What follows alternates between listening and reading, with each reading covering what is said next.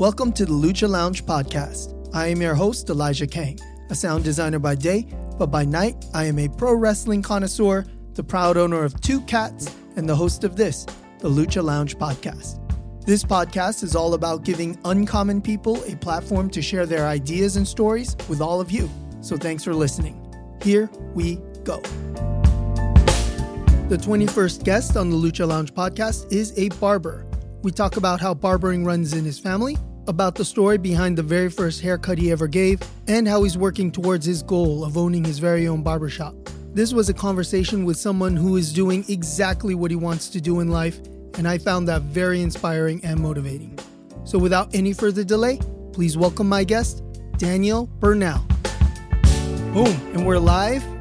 Daniel Bernal. Yeah, Bernal, yeah. Daniel Bernal, welcome to the Lucha Lounge Podcast. Thank you, I appreciate it a lot. So, you are Shauna Danger Dobson's barber. Yeah.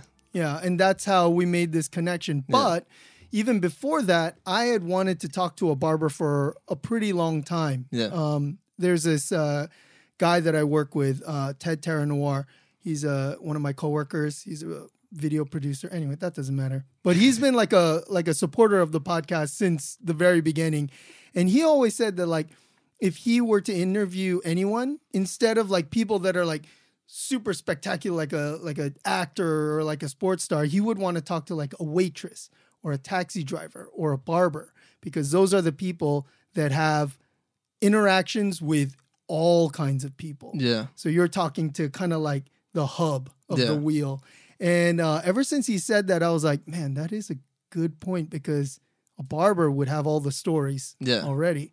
And so, yeah, man, ever since I heard that, I really couldn't wait to talk to you, because I know you have a bunch of stories and a bunch of experiences with all sorts of people, because the people that walk into barbershop, all races, all socioeconomic statuses, you know, it's all different. So you get this unique experience of being able to communicate and talk and experience life with a wide range of people. And so, like, so what is that like? I know that's like a crazy broad way to start it, but like, what is that like? What is it like working in a barbershop?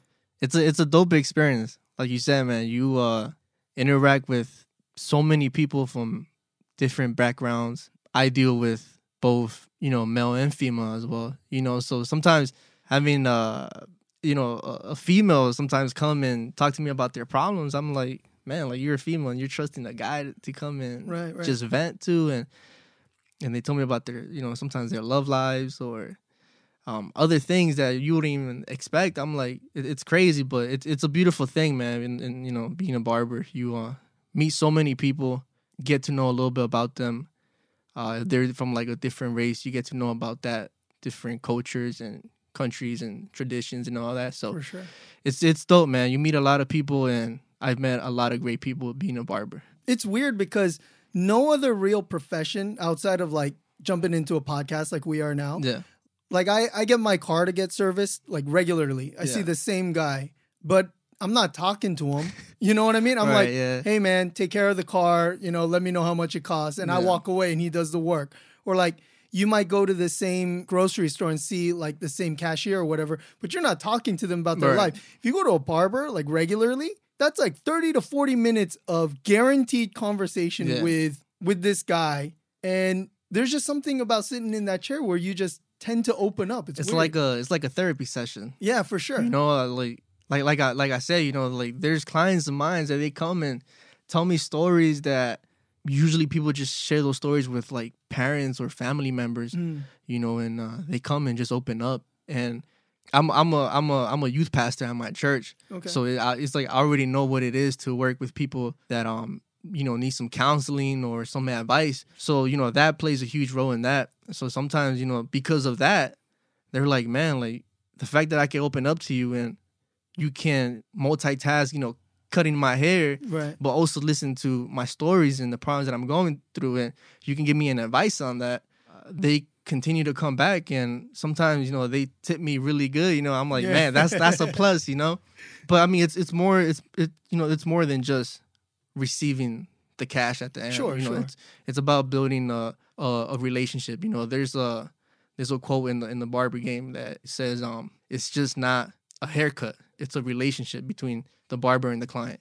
And that's what I try to build with my clients, because you build a trust with them, you know, and when they can trust you with you giving them a haircut and with their issues or their problems, you know, they feel comfortable. They feel like they can open up when they sit, you know, in my chair. So, you know, that's the beauty of being a barber. And every barber that I've interacted with, or my barber friends, I tell them, like, I'm a quiet person, you know, but when I have someone sit in my chair, it's like that side of me comes out where I try to comfort them and be a friend to them. Just not a barber, you know, but be a friend. And I treat them as a friend, not as a client. I think it's really important for a barber to have that within them to be able to and you know, and just comfort them when they're in that chair, you know. And I love it, man. Yeah, it's a crazy thing about, like you mentioned, about the trust, right? Yeah. Because, like, if I go to you and, you know, I don't have any hair, so, you know, it's kind of like a tough thing, right? But, you know, if I go to you to get a haircut, yeah, I'm trusting you to make me look good. Yeah. You know, and there's like there's a little bit more gravity to it than just a haircut, because some people they're trying to impress someone, like on a date, so they get a cut, or like an interview, or like a first impression, or anything like that, or like a big meeting. And so they're entrusting you with their outward impression. Yeah. And so, like, do you ever feel pressure for that when you start cutting hair? It's like, damn, man, if I mess this up, you know? In the beginning, I did. But, I mean, throughout the time with practice and, you know, you just build your confidence in your art. So, for example, you know, my boy here, he will text me, you know, and be like, hey, I need a cut. I'm going out on a date tomorrow. I'm like, all right, come through. No problem. Before, I'm like, man, I don't want to mess him up, because they say that the first impression on the guy is how they look. Right. You know, and the haircut's one of the, you know, that's definitely a plus. You know, so, I mean, you can have, like, a good outfit, but if you don't got here, you know, fresh, you know, if you don't got your fresh haircut, you know, to some girls, you're still going to look like a bum. You know, that's because, you know, they have told me, you know. Right. But no, now, you know, I have clients, you know, they tell me, hey, I got a date tomorrow, make me look fresh. I'm like, all right. And then they sit in my chair. I'm cutting the hair, having a great conversation. And then when I'm finished and I turn them around, they're like, oh, dude, this is fresh, dude. I don't even turn them around to see the haircut. I wait till I'm finished. But it's because that trust, like we were talking, you know. You know, a lot of my clients, well, every client, you know, if they continue to come back with me, is because they have that trust, right? You know, so yeah, man, it's in the beginning a lot of pressure, but now I guess it's just the confidence in my work, and I guess, you know, me just knowing that they have always been pleased with the service that I give them. It's a good feeling afterwards as well, man. Yeah, it's got to be gratifying too. Oh yeah, for sure. I mean, like, it might be a different thing if you turn around, they're like, But I mean, if they are happy, then it's got to be gratifying. And it's happened before where, you know, those clients, especially in the beginning, where sometimes, not that I give them bad haircuts, it's just that they're so used to getting a haircut by their barber. And you know, when I turn them, there's a little thing. Yeah, you know, exactly. So those are the type of clients that'll be like, oh, this and that. But my personal clients, every time I've cut them, I guess since they're just used to my quality of work, they always leave pleased, you know, and that's satisfying to a barber, because it's like, I did a good job. Right. You know, it's not like they leave angry or mad or displeased, and then, because I've had those experiences. Yeah. Where, you know, there's a client, and it's not that I make a mistake, it's just that they're not used to the way that I cut. Yeah. You know, and then it's not what they were expecting. Exactly. Right. You know, and man, like, they'll just start talking trash, and I'm like, hey, man, this is what is the best that I can do. Exactly, for you. You know, like, every barber cuts differently, you know, and there's a lot of clients that don't understand that, you know, but it's all about the trust, you know what I'm saying? So, yeah, I mean, now my clients, you know, they leave pleased, and I'm left satisfied just knowing that I gave a great service, and then, you know, the reward at the end is pretty dope. So let's back it up a little bit, right? How did you get into being a barber? Man, it just runs in the family. It started off with my grandfather. My grandfather passed away about 5 years ago, but before he migrated here to the United States from El Salvador, he had 5 boys and 5 girls. Being in the time over there, they didn't have a great income like how, you know, we could say how we do now, or how my parents have now. He had to cut their hair. Right. So what he would do is he'll get a bowl and give him the bowl cut. You know what I'm saying? He'll get like a knife or a machete and just shave the sides off. So then I guess one of my aunts just she picked it up, started cutting. A few of my uncles picked it up. And then wait, time out, go back. He gave you a bowl cut without scissors, with a machete to my father and like all my uncles. Damn, it's crazy, style. Yeah, savage style, man. Good thing I didn't have to go through that, but it's crazy, man. It's crazy. When he'll like tell us all those stories and stuff like that. Mm. So I mean, basically, like a few of my aunts and uncles picked it up. My dad picked it up, and my dad has 5 boys. My dad migrated from El Salvador here in his early 20s. He had 5 boys here. He was the only one working because my mom was a stay-at-home mom. Yeah. So my dad had to cut our hair. So from there, one of my oldest brother picked it up. And that's when I got introduced to, like, skin phase and stuff like that. Yeah. And I was like, I like this.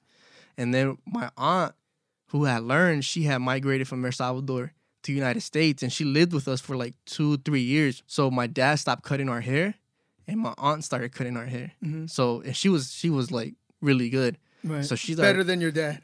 Better than my dad, yeah. I mean, because my dad was no hate. My dad was mostly scissor work. Okay. My aunt, she did a lot of the skin phase, used the razor. Clippers, yeah, she had all that. So she actually introduced me to the skin phase. Mm. My brother actually picked it up from her when she moved out. And then my brother started cutting our hair. And then when my brother was like 23 years old, I was like 17 or 18.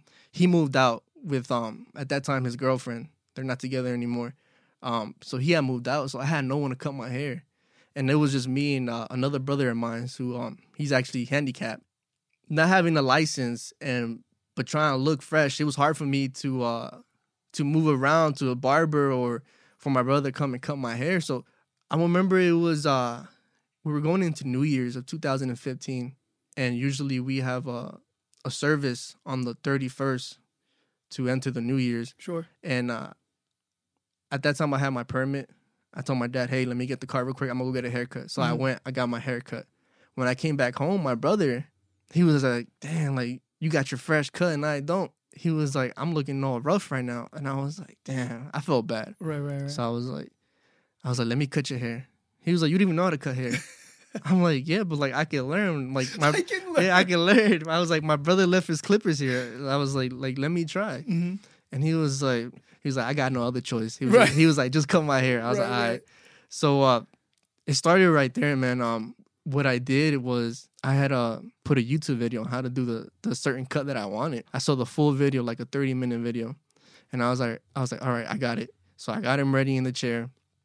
And what I did was I played the video, saw the first step, press paused, and then did the first step on him, then played the second step, did it to him, paused, damn. Third, and then I just went from there, man. And really, I mean, for real, I was just doing it just to make sure, he stayed clean. Right, right. It really wasn't something that I thought I would take it. It was like a necessity thing. Yeah, exactly. I didn't think I would take it so seriously and, get to this level where I'm at now. So I was like, I like this a lot. I mean, and I will always like tell myself, even before I started learning how to cut, I was like, I wonder if I would be a good barber. I will always question myself because, it run in the family. I was like, I wonder if I'll pick it up.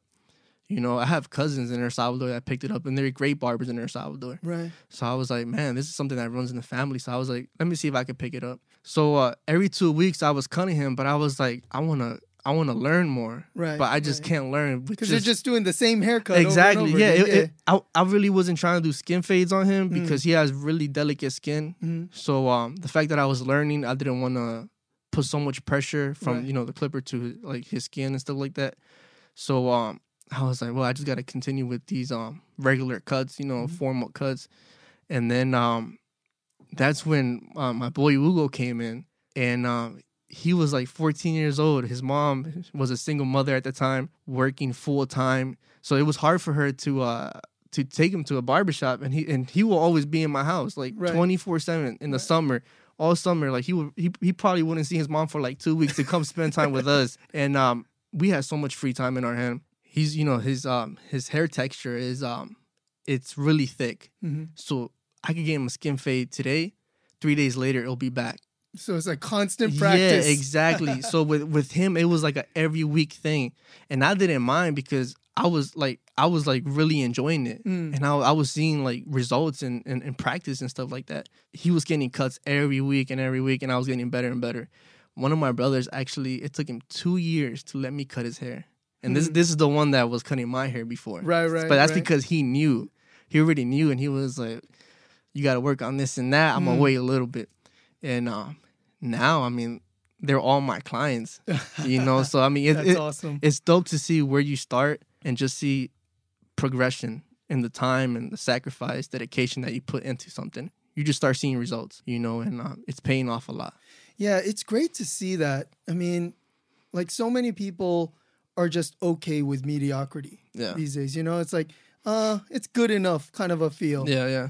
But it's so great to see someone like you who is striving for perfection. And you know what? Like, haircuts you guys got, like the skin fade and like the tight lineup and stuff like that. Like, I don't really go for that. I just get the Korean lady to shave it every couple weeks.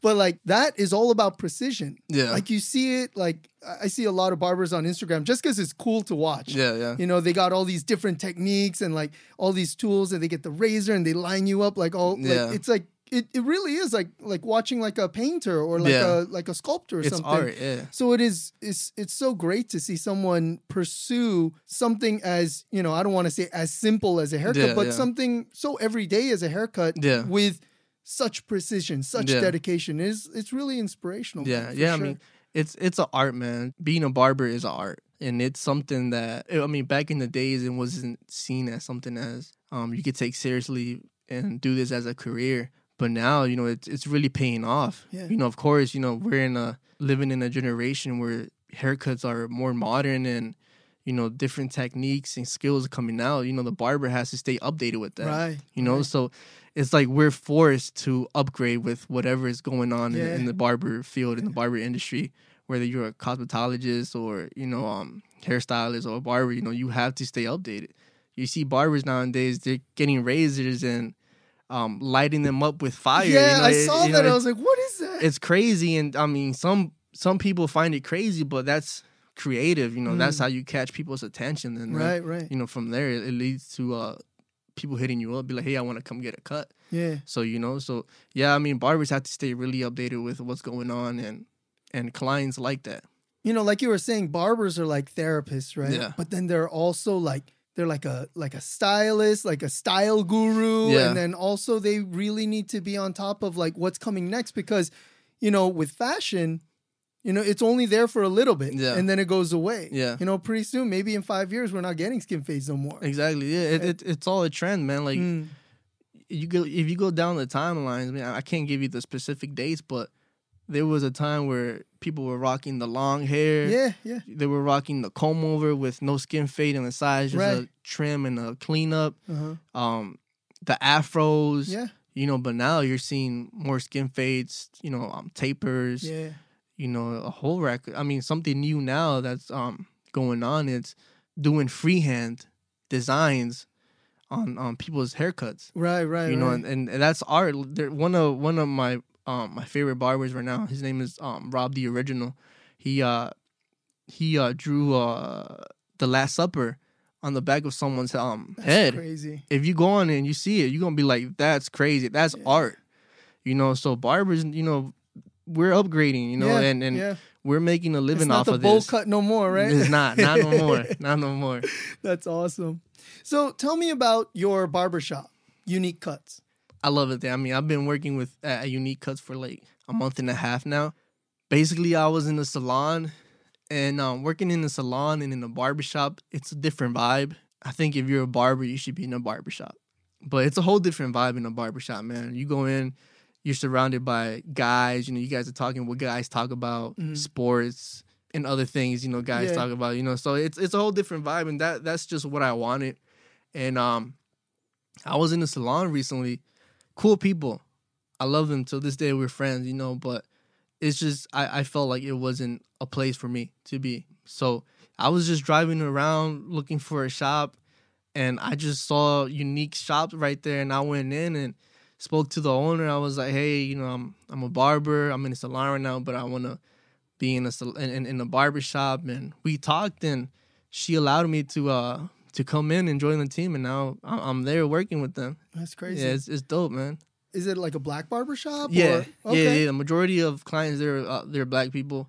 I'm the only Hispanic in there. Oh. Yeah, I'm the only Hispanic in there. So, I mean, it's cool to see diversity in the shop, you know, and just see people of different race and cultures. You know, it just builds a nice vibe to it, you know. You have people come and just talk about their cultures and you learn from one another. Yeah, for sure. You know, and then I also get, you know, more experience and learning from, you know, just cutting different types of hair textures and all that. So it's dope, man. Unique Cuts, man. Dope owner, dope shop, and really cool vibes in there. Yeah, man. I wanted to ask you about this. So, like, black barbershops, you know, historically have always been like almost like a community center. Mm-hmm. You know, like people spend all day in a barbershop sometimes, you know, and they're just talking, like you were saying, like barbers talk to each other, customers talk, and it's almost like a forum for like people to come together and like share ideas and stuff like that. Do you feel like a sense of responsibility to kind of continue that? Because it's not just about going in and getting cuts. Right, right. It's like the conversation, it's the community that the black barbershop traditionally builds. Yeah. Do you feel like a sense of responsibility to like continue that and further that as you work there? Oh, for sure, man. I mean, there's clients that come in that they don't get a haircut with me, but they still come and say what's up to me, and you know, and we agree one another. But it's because, like you said, it's like a place where they come and just feel comfortable and just be themselves and be able to communicate with one another. And I mean, that's beautiful, man. It's beautiful when people can come into a shop just to chill and just talk with one another, talk about, you know, whatever it is, you know, sports sometimes, fights, you know, relationships all and all that. So I love what the barber industry has built, you know, especially inside barbershops. I love it a lot. And it's dope that barbershops, they're like that. I mean, it's nice when people come and, you know, just to come and chill and just say what's up to you. You know, I have clients that they come, they don't even get a haircut, but they're sitting right there and we're just talking, you know? Right, right. So it's cool, yeah. Yeah, definitely. Barbershops should definitely continue that. Yeah. Because it just makes the client feel more loved and more wanted. Right, right. You know? Right. It's very different because, like, for Koreans, like, because I'm Korean, I go to a Korean shop and it is... what number clipper on the sides? What number clipper on the top? There's not a lot of communication going. It really is, let me get in, let me get out real fast. Yeah. And, you know, those ladies are good. Oh, yeah, you know, definitely. You know, I used to go to a Vietnamese lady for like 6 years out in, like in the Van Ness area. Yeah. I used to walk down. It was called Cut and Edge. Okay. I used to sit in the same chair, powerful Kim, and we wouldn't talk. But she knew how to cut my hair exactly the same every time, and then, you know, give her a nice tip and then leave. But it is really strange because, like, you step into a black barbershop and it's like a whole nother vibe. And I've never been to one, but I've seen like videos on Instagram and like everybody's like talking. There's like music and stuff like that. You go to a Korean barbershop, all you hear is clippers and scissors. It's really different. So I mean, like, but that's such a beautiful thing, though. It is, man.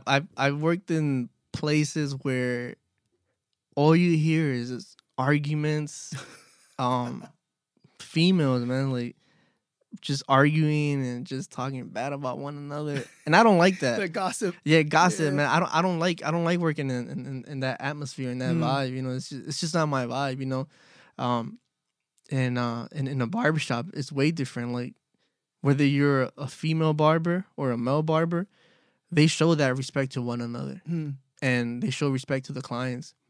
And the clients show that respect to their barber and then to whoever else is working there. Right, right.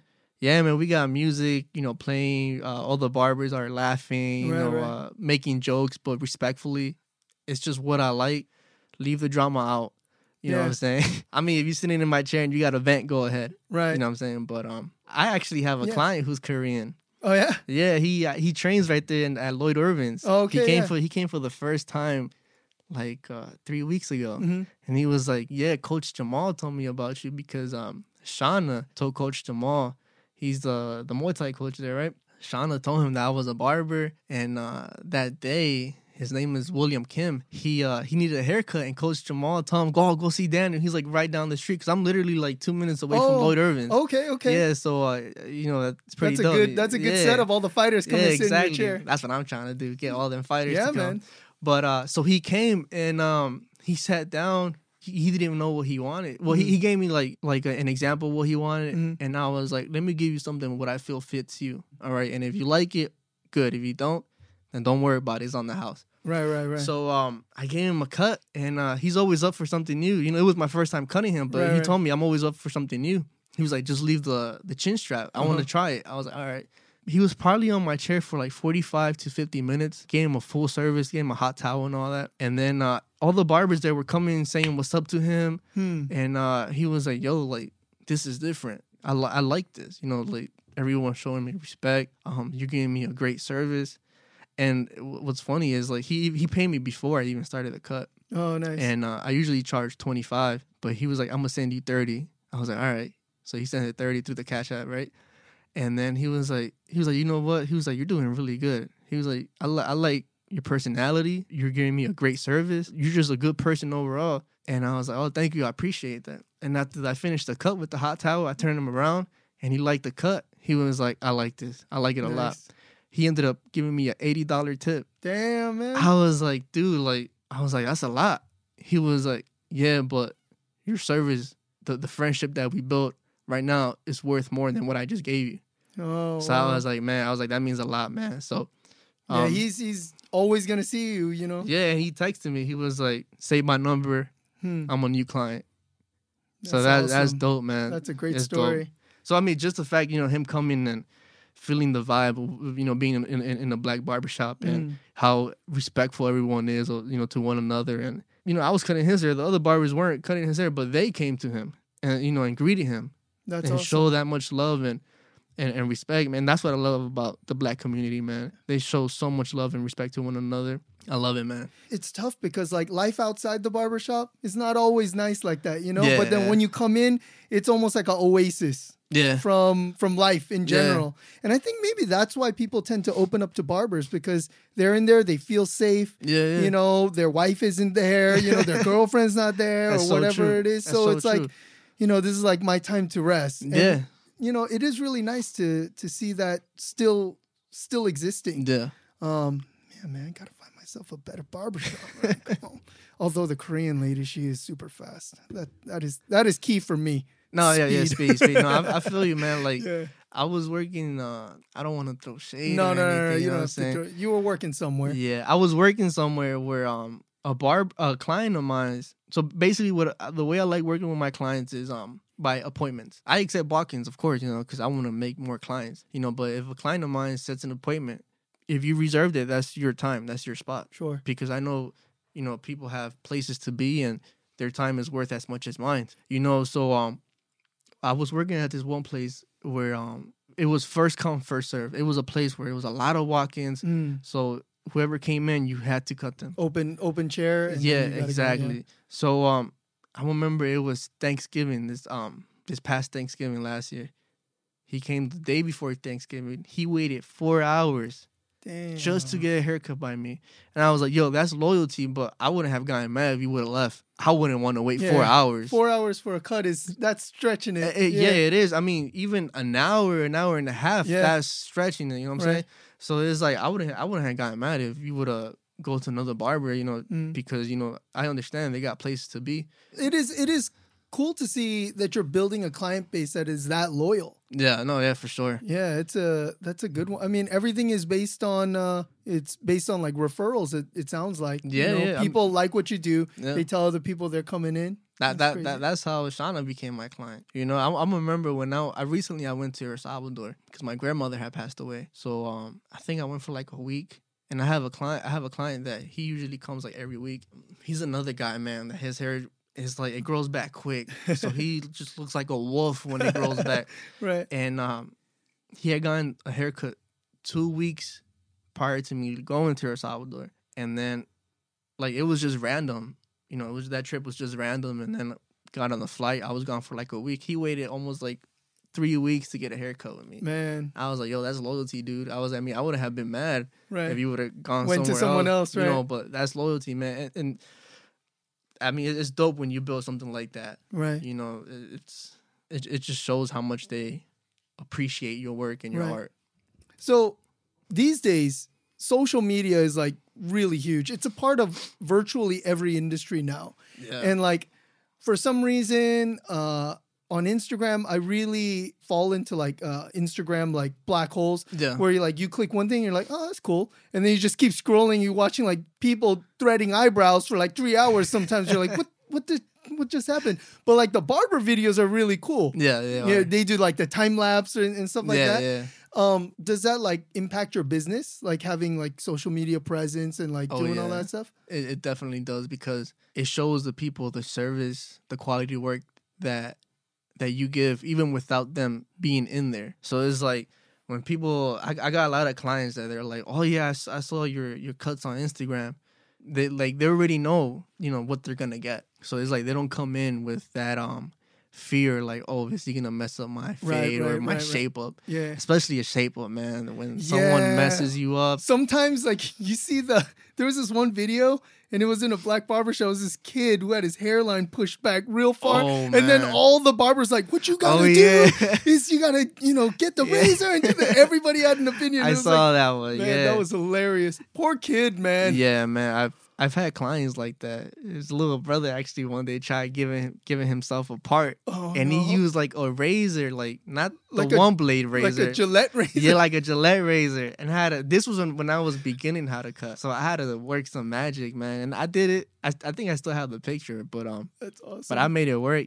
But yeah, man, marketing yourself in social media, man, especially if you're like a barber, a photographer, or like tattoo artist, you know, you have to promote yourself a lot. You have to market yourself through social media. And it's something that I'm learning a lot. My brother's actually a photographer, and he tells me, he was like, dude, you got to market yourself, because you don't want clients to come in and not know what type of work you do, what type of service you do. And, you know, they're sitting in that chair with that fear. But when they see your pictures, when they see, you know, especially, you know, I don't do much videos. I want to get into that, especially the time lapse videos and stuff like that. But people see that on social media, and they're like, he's a good barber. Like, I know if I go sit in his chair right now, I'm not gonna come out with a wonky looking. Exactly, you know. So I have a lot of clients that they see me on social media, and you know, they hit me up through Instagram and be like, hey, I want to come get a cut.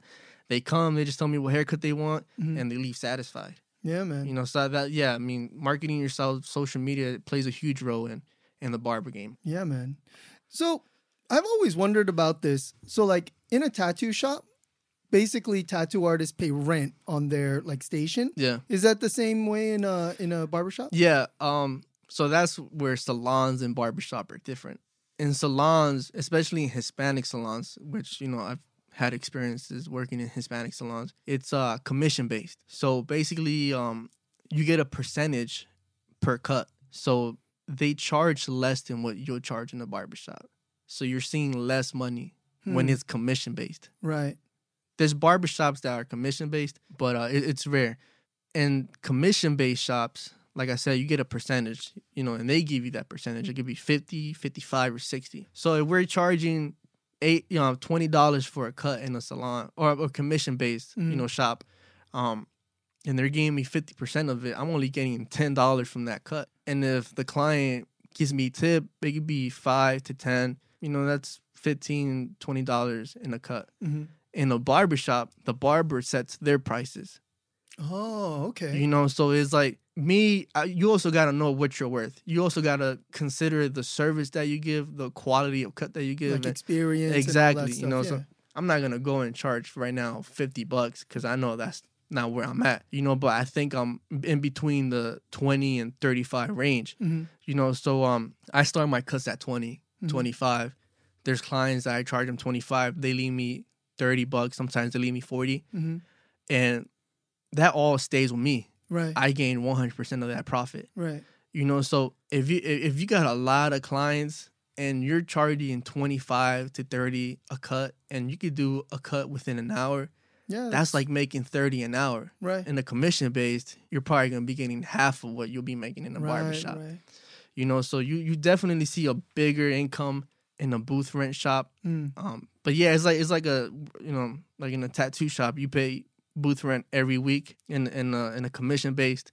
You get a check every week, but they take that percentage off. Right. Oh, okay. You know, so that's the only difference about it. But I mean, if you're a barber and you got a lot of clients, the barbershop, it makes more sense to do it that way. Exactly. Yeah. You know, you make a better cut yourself, and I mean, it works for the barbershop owner as well. I was working in this one shop in Silver Spring.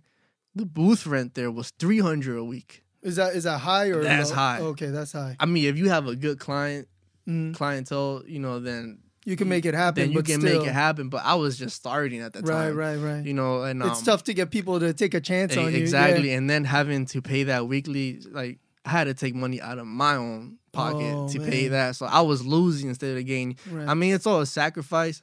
Yeah, because it's all experience. Right? Exactly. Yeah. But I mean, you also got to think about like what is going to work for me. Is this going to work for me? Am I going to lose or gain? At the shop where I'm at now, I don't got to take money out of my own pocket. Right. You know, basically, you know, I'm making that money every week to pay the booth rent at the end of the week, and I'm still seeing a profit. Right. You know, so, and throughout time, the more clients that you build, more and more. That's just more and more profit for you. Yeah, it is.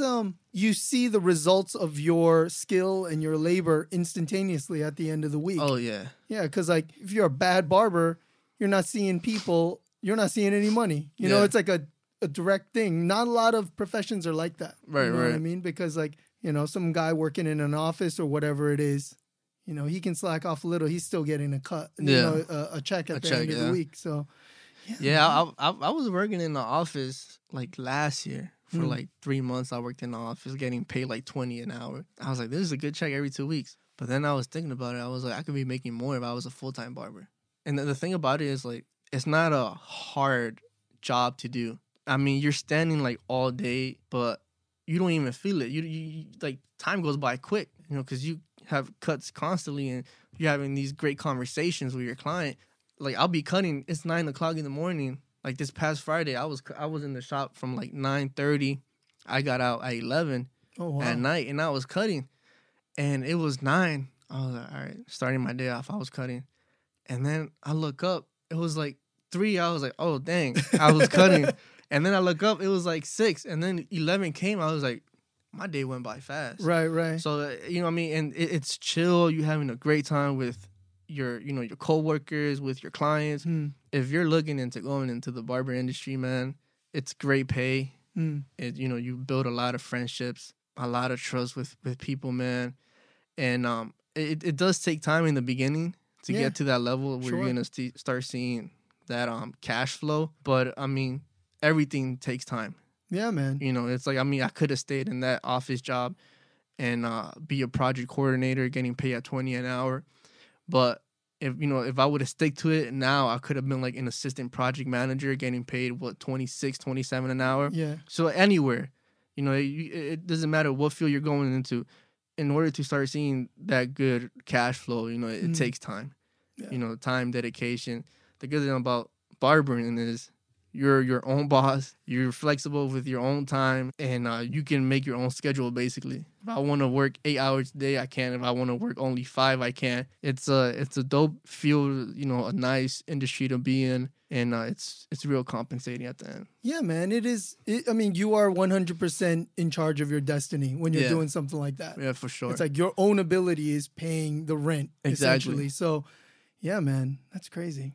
It's dope, man. So when you left the office job to go into barbering full-time, like, what was that like? It's crazy, man, because I've been cutting for, like, 5 years now. I went to barber school and everything. And when I was working that office job, I guess I was just really frustrated with the little money I was making. And my friend actually got me into working there. They had that position open. And she was like, you know, construction, you know, because my father has like a small remodeling company. So he's like been doing that for so many years. So it's like me and my brothers, we picked it up and we learned it. They have more knowledge in it than me. But, you know, my friend was like, you have somewhat. Yeah. You know, so she got me into it, and I was there for 3 months, and I had missed cutting hair, man. Like I always knew, like I wanted to be a full-time barber and one day open a shop. You know, that's the goal. And our boss was actually out for a week because he was sick. So I was in the front desk for like an hour, just like reminiscing. And then one of my coworkers came and he was like, "What's wrong, Daniel?" I was like, "Honestly, Ray, I don't know if I want to do this for the rest of my life." And he was like, "What?" I was like, being in the office, sitting down. I was like, I like it. I like what I'm doing, but it's just, I don't see myself doing this for the rest of my life. Right. It's a great check, but it's not what I love. You know what I'm saying? Mm-hmm. I like doing it and I enjoyed it, but it's not what I loved. And he was like, "Then why are you here?" I was like, "Because I need a check." And he was like, "Well, what do you love doing?" I was like, "I love cutting hair." And this is what he told me that made me quit that job that same week. He was like, "Why are you helping someone else build their empire when you have an empire to build yourself?" And that really made me think. And I told my friend when she came back, I was like, "Hey, I don't think I want to continue doing this anymore." She was like, "Why not?" I was like, "Because I miss cutting hair. I love it."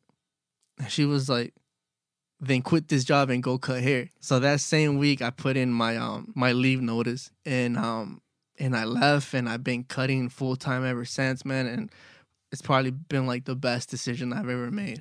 Well, why did you? Because you said you were cutting hair. You've been cutting hair for 5 years. For 5 years. Why did you duck out to take the office job? Was it because you're like, I need the stability? Or yeah. It was more because of that, man. So many bills, man. So many bills, you know, and. The thing is, in the beginning of my barbering career, I was, like, inconsistent with it.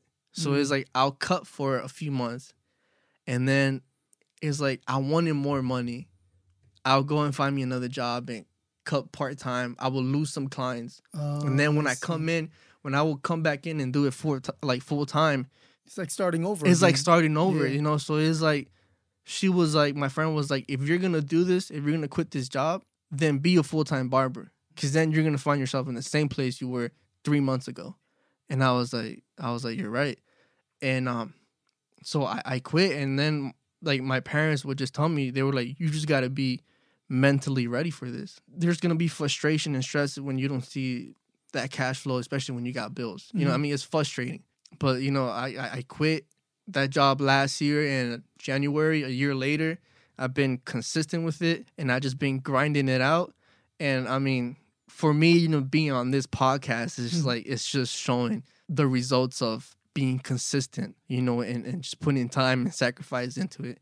And I still got a long way to go. Sure. I'm only 23, man. Right. And I got a lot of, you know, I got so many goals and so many plans that I want to accomplish in my life and this career. And I feel like this is just the beginning. I feel like now, mentally, emotionally, even spiritually, I feel like I'm in a better place where I can remain calm and focus just on this and grind it out. Yeah, man. It's always awesome to talk to people who are doing exactly what they want to do. Yeah. You know, every single person that has sat there is getting after exactly what they want to do. Yeah. You know, musicians. I had a girl that is an event rider. She rides horses, like jumps and stuff like that. It's crazy stuff. She's doing that. You know, Shauna Dobson was there. You know, I had a pro boxer, Sharpshooter Outlaw was there. And it is just, it's so inspiring. I talk to people like you, and it's just like, man, to see someone getting after exactly what they like to do, it almost validates, like, some of the decisions that I've made in my life. Yeah. My parents, I guess, you know, since they migrated from El Salvador, they migrated from a place where they had little income, and they had a, like, my dad had to stop going to school at the age of 7 to start, like, doing labor work over there. And so my dad's a really hardworking man, but he experienced what it was to not have not even a high school diploma and all that. Yeah. So he would tell me, like, "Daniel, like, you're not going to take this thing seriously, then join the military," or he really didn't want me joining the military. That's something I still got to share with you. And he was like, "Or go to school." And I was like, I just don't see myself going to school. It's not that I don't want to. It's just when I was in high school, I wasn't the best. You know what I'm saying? It's like, I mean, like, I would miss school and then go get my grades up just enough just to pass the quarter, you know. And like, I mean, a lot of people would think, oh, Daniel, that's a smart kid. I'm smart, don't get me wrong, but it's just like I wasn't responsible, right, you know. So I had that fear to go into college. I didn't want to go into it and then drop out. Money. It's money. My brother's in it, and I see how stressful it can be. And he was like, Daniel, like honestly, like me knowing you, sticking to barbering. He tells me sticking to barbering. Older brother? My older brother. Yeah, he's going to school for architect. Yeah, he wants to learn how to like be in architecture and all that. So he's going to school for that. But I was trying to go to school for that. He was like, stick to barbering, Daniel. Trust me. So yeah, I mean, my father now, he's really like happy that I'm taking this seriously now, and you know, I'm grinding it out.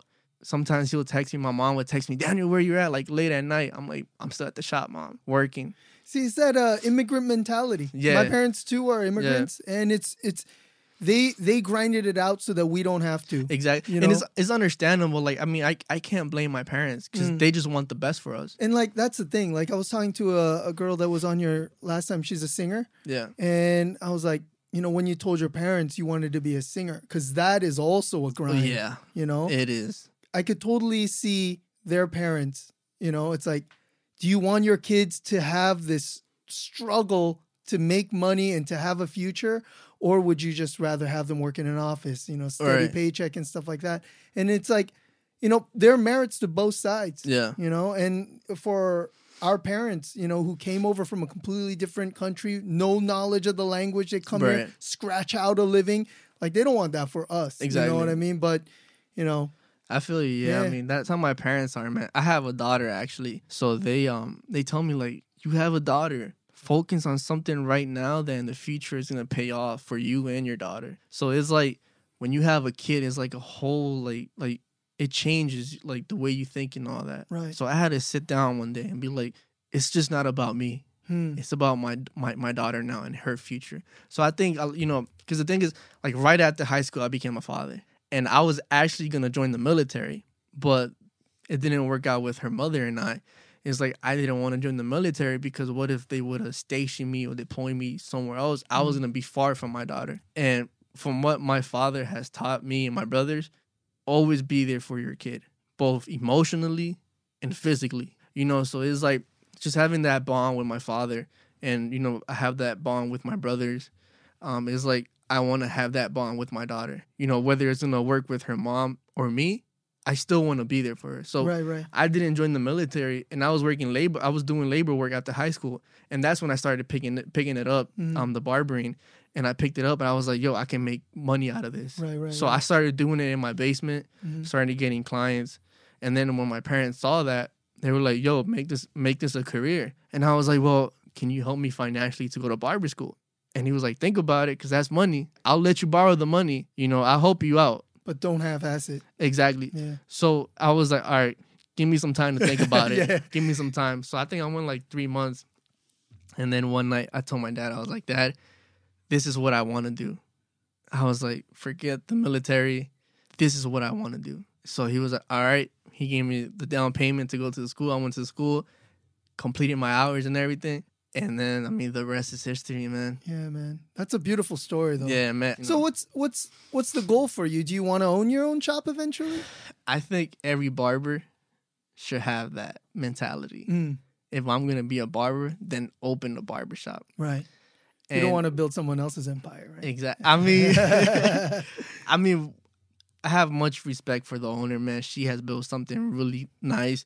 But even she tells me, like, I know sooner or later, every barber in here is gonna want to open their own barbershop. And the thing is, the barber game is growing so much that you're seeing kids out of high school now going from high school straight into to barber school. You know, and you see more barbers nowadays. So it's like, let's say the group that Unique Cut has right now, 5 years from now, we all open our shop. She's still gonna have more barbers come in. Yeah. You know, so it's a field in the industry that's growing that if you're a barbershop owner, you know what it feels to have that desire. So, you know, like Charmonique, that's her name. That's what, you know, the shop is called Unique Cuts. You know, gotcha. It's pretty cool. she told me, she was like, I know one day you're going to want to open your own barbershop. And you should pursue that because that's where it's at. Right, right. And every barber should have that mentality because that's like, if you can open your barbershop, man, it's like going through the school, building your clientele. It all paid off. But it's more than just opening a barbershop. It doesn't end there. You know, there's more, you know, just continuing to grow. There's these salons in our way. The owners, they have like 5 salons. Oh, they're building like a chain of... Exactly. Yeah. So, I mean, it's a lot of work. You know? I mean, it'll be dope to get to that level. Probably not so close to one another. Probably like one here, somewhere like in Silver Spring or something like that. But definitely that's the goal, to open my own shop. And I was even talking to Danger Dobson because she's like really like she's really like helping me out as far as like promotion and stuff like that. And she tells me, like, don't you think it would be cool to one day open like a half gym, half shop and have people come into the barbershop and you have like glass windows and you see like the gym and everyone sees like your clients see like people sparring and stuff like that. I'll be like, yo, that'll be dope. It's about being creative, man, and just keep growing. You know, definitely there's a lot of growth into this. Yeah, man. Yeah. Well, hair doesn't stop growing, so they're always going to see barbers. That's true, man. I have clients that come every week, man. So that's definitely, man, barbers, hairstylists, cosmetologists, man, we're needed. Yeah, we're needed. For sure. Especially now in this generation, they want fades and all that. Yeah, man. And everybody wants to look good. I mean, that's... Aside from a short time in the 60s where that hippie look was good and then grunge in the 90s. But like every other time, you know, people want to look nice. Yeah. So, yeah, man, we've been talking for a minute. So is there anything else that you wanted to say? If I could shout out like my social media and stuff like that. And then I'll read it out again in the tail. But yeah, go for it, dude. So I got a personal page and I got a barber page. So if you want to know about my personal life, that's Daniel Bernal. My last name is spelled B-E-R-N-A-L. _I. Okay. The I is for my middle name. So Daniel Bernal _I. And then if you want to follow my barber page, that's Danny DANI _Fresh Cuts. That's where I promote myself, do my marketing and stuff like that. And then one more goes out to Unique Cuts, man. Much love and much appreciation to that barbershop, man. And Unique Cuts, that's UNEEKCUTS _LLC. So yeah, man. Yeah, dude. Yeah, I appreciate it. Yeah, man. And for me, man, it's always a pleasure to talk to someone that is so focused on their goals and so focused on taking their craft to like the extreme, you know, in perfection and dedication and stuff. So, you know, talking with you is just been a pleasure for me. Yeah. Yeah, man. Daniel Bernal, thank you for coming on. Appreciate it. And if you're an MMA fighter, come see me. I'll give you a discount. Hey, for sure. for sure, man. And whenever you want to come stop by, man, I do house calls as well, man. So. Awesome, man. Thanks for coming on the podcast. Thank you. I appreciate it. And there you have it. The 21st episode of the Lucha Lounge podcast is in the books. Having conversations with people who are so focused on achieving their goals is always something that I enjoy, and this was no exception. If you'd like to see what Daniel is up to, check him out on Instagram at Daniel Bernal _I and at Danny _Fresh Cuts. Also be sure to check out Unique Cuts in Clinton, Maryland, or visit them on Instagram at UNEEKCUTS _LLC. Well, I guess that's it. Thank you so much for listening. I really appreciate all the support. I have a bunch of guests scheduled for the upcoming months, so stay tuned. Until next time, bye.